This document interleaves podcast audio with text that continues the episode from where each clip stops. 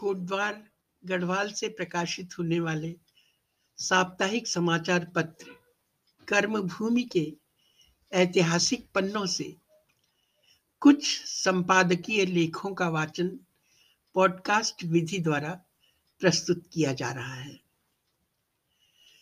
प्रस्तुत है लेख, व्यक्तिगत तथा सार्वजनिक जीवन। समय, कर्मभूमि 14 जुलाई सन उन्नीस सौ तिरपन। वृत्तम यत्नेन संरक्षित, वित्तम आयाति याति च। वित्तहीनो न हीन स्यात् हत वृत्तु ही मृतक। अर्थात, चरित्र की रक्षा यत्न से करनी चाहिए। धन आता है, जाता है।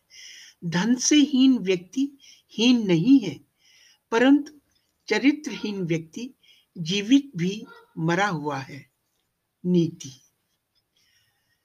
आजकल व्यक्तिगत तथा सार्वजनिक जीवन के व्यवहार के संबंध में काफ़ी वाद विवाद उठा हुआ है। पाश्चात्य सभ्यता वालों ने दोनों जीवनचर्याओं को जल निरोधक वाटर टाइट भागों में विभाजित कर दिया है। उनका रहन सहन तहजीब, सभ्यता तथा रहन सहन का मानदंड ऐसा हो गया है कि वे व्यक्तिगत जीवन, प्रधानमंत्री चर्चिल का व्यक्ति, व्यक्तिगत जीवन कुछ ही क्यों नहीं, वहाँ की जनता उन्हें उनके सार्वजनिक जीवन से ही आंकती है। इसी प्रकार सारी यूरोपीय सभ्यता इसी ढांचे में ढली हुई है। भारतवर्ष की सभ्यता, तहजीब, संस्कृति इससे सर्वथा भिन्न है। इसका कारण भारतवर्ष का आर्थिक मानदंड का गिरा हुआ होना भी है। परंतु आर्थिक की बात नहीं, भारतवर्ष का नेता महापुरुष वही हो सकता है जिसका सार्वजनिक जीवन और व्यक्तिगत जीवन एक रसमय हो। कोई छींटा, कोई दाग उसके व्यक्तिगत जीवन में नहीं होने चाहिए। वही यहाँ का नेता महापुरुष और माननीय व्यक्ति हो सकता है। वाल्मीकि ऋषि के मन में जब महाकाव्य की रचना की इच्छा हुई तो उन्होंने सर्वप्रथम नारद जी से यही प्रश्न किया कि, महामुनि, आप तीनों लोगों के परिव्राजक हो। आप बतलाइए कि कौन ऐसा पुरुष है जो चरित्र में उज्जवल, सब प्राणियों पर दया करने वाला, सत्यनिष्ठ, धर्मपरायण है? जिसका मैं चरित्र लिखूं, इसमें सबसे पहले शर्त यही है कि चरित्रेण च अर्थात उदात्त चरित्र का पुरुष। तब नारद जी ने रामचंद्र जी का वर्णन उनसे किया और उन्होंने महाकाव्य लिखा। इसी प्रकार गांधी आज का युग पुरुष हुआ। उसका कारण यही था कि गांधी जी का व्यक्तिगत जीवन और सार्वजनिक जीवन एक था। यूरोप दुनिया की लूटपाट से इतना समृद्ध बना हुआ है कि और वहाँ की जनता का आर्थिक स्तर इतना ऊँचा हो गया है कि वह व्यक्तिगत वैभव विलास पर ध्यान नहीं देती। यदि यह कहा जाए कि व्यक्तिगत वैभव विलास की छूट देकर उन्होंने दुनिया को लूटने का प्रलोभन बना दिया था तो कोई अतिशयोक्ति नहीं। फलतः उनका व्यक्तिगत जीवन दोषपूर्ण होते हुए भी उसका प्रभाव उनके देश पर न पड़कर उपनिवेशों पर पड़ा और वहाँ की जनता ने उसका ख्याल नहीं किया।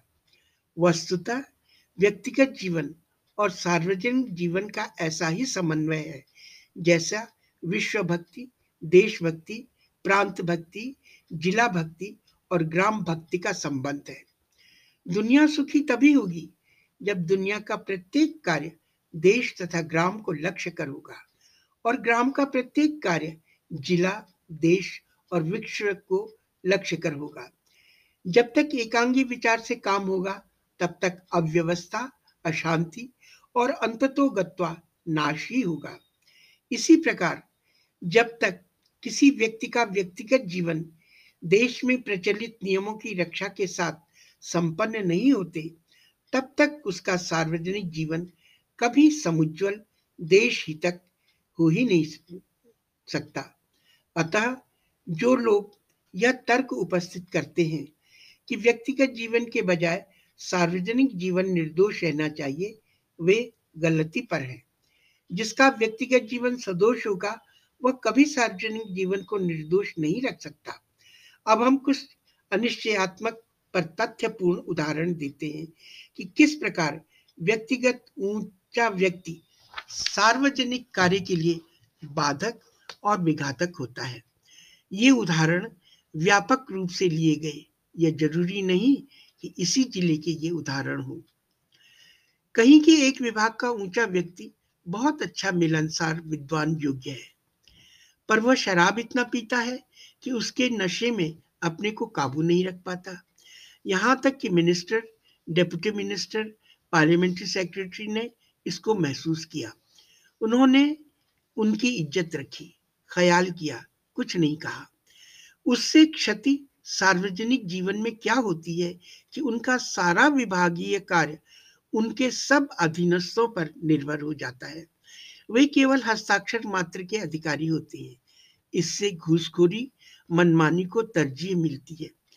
बाद समय उनको यह भी पता नहीं होता कि अमुक विषय पर उन्होंने क्या ऑर्डर किया। वहाँ ज़िले का शराबबंदी ऑफिसर भी उनकी शराब सप्लाई में लगा रहता है। वह भी कर्तव्यच्युत हो जाता है। वे अपने कर्तव्य को मुस्तैदी से कर्तव्य परायण ढंग से अंजाम नहीं दे सकती। फलतः, इस अभिनव राष्ट्र का जो उत्थान हमको लगन से, कष्ट से करना है वह नहीं हो पाता। अनेक खामियाँ, अनेक कामों में होती हैं।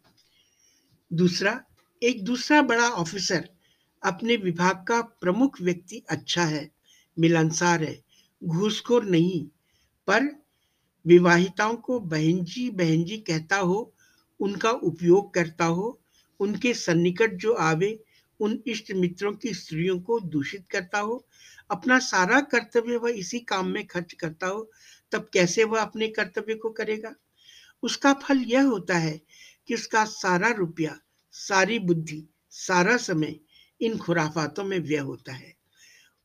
उसके जितने सबॉर्डिनेट हैं, उनसे रुपया उधार रहता है। वह कभी भी जो कर्तव्य उसे दिया जाता है, उसे नहीं निभाता। समाज की सारी शालीनता को व्यक्तिगत स्वतंत्रता कहकर खराब करना है। तब वह कर्तव्य परायण कैसे हो सकता है? इससे यह स्पष्ट है कि सार्वजनिक कार्यों की उच्चता के लिए व्यक्तिगत चरित्र ऊँचा ही चाहिए, तभी हम सार्वजनिक चरित्र को ऊँचा रख सकेंगे। तीसरा, यहाँ तक सुना गया है कि कोई लंपट अफसर जब बद्रीनाथ यात्रा गए तो किसी सबॉर्डिनेट के यहाँ रास्ते में इसलिए टिके कि वे कभी उनके सप्लायर थे। उन महानुभावों ने यात्रा के समय भी अपने बाण को नहीं छोड़ा। चौथा। इसी प्रकार ऊँचे अफसरों की करतूतों को देखकर निम्न श्रेणी के बाबूनुमा ऑफिसर भी इनका अनुकरण करते हैं। फलतः सारा सिनेमा घर विकृति का अड्डा बन जाता है। बाज बाज समय वे छुट भैया ऑफिसर इन चलती फिरती मॉडर्न परियों को लेकर यहाँ के रिक्त बंगलों में जाकर आमोद प्रमोद करते हैं। इसका सारा असर सामाजिक रहन सहन पर चरित्र पर तो पड़ता ही है। पर उनका जो इस परिपाटी में व्यस्त हो जाते हैं, सार्वजनिक जीवन, सार्वजनिक कर्तव्य, कभी भी निर्दोष नहीं रह पाता। और इस प्रकार समाज के समक्ष दिन दहाड़े समाज की हया को समाप्त करना इनका एकमात्र कार्य हो जाता है। आज सामाजिक दंड देने का विधान नहीं रहा। फलतः ये दोष आ रहे हैं।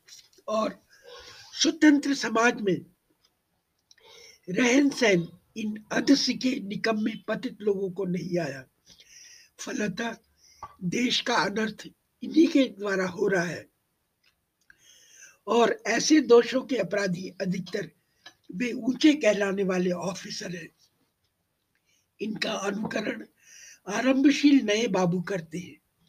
वे अनाचार, दुराचार में बड़प्पन समझने लग गए हैं। उसकी वासनाओं की पूर्ति जब नहीं होती तो घूसखोरी, अत्याचार आरंभ होता है और समाज एक नरक बन जाता है। अतः सरकार को, जनता को मिलकर इसका घोर प्रतिवाद करना चाहिए। तभी समाज को देश को हम उन्नत बना सकेंगे। हम अभी तक ये नहीं समझ पाए कि खुलेआम या बेहियापन, खुलेआम या घुसखोरी या अनाचार कैसे सहन हो रहा है? सब बुराइयों को सब जानते हैं और फिर भी उसका उपाय नहीं। यह कितने लज्जा का विषय है। लेखक श्री धूलिया।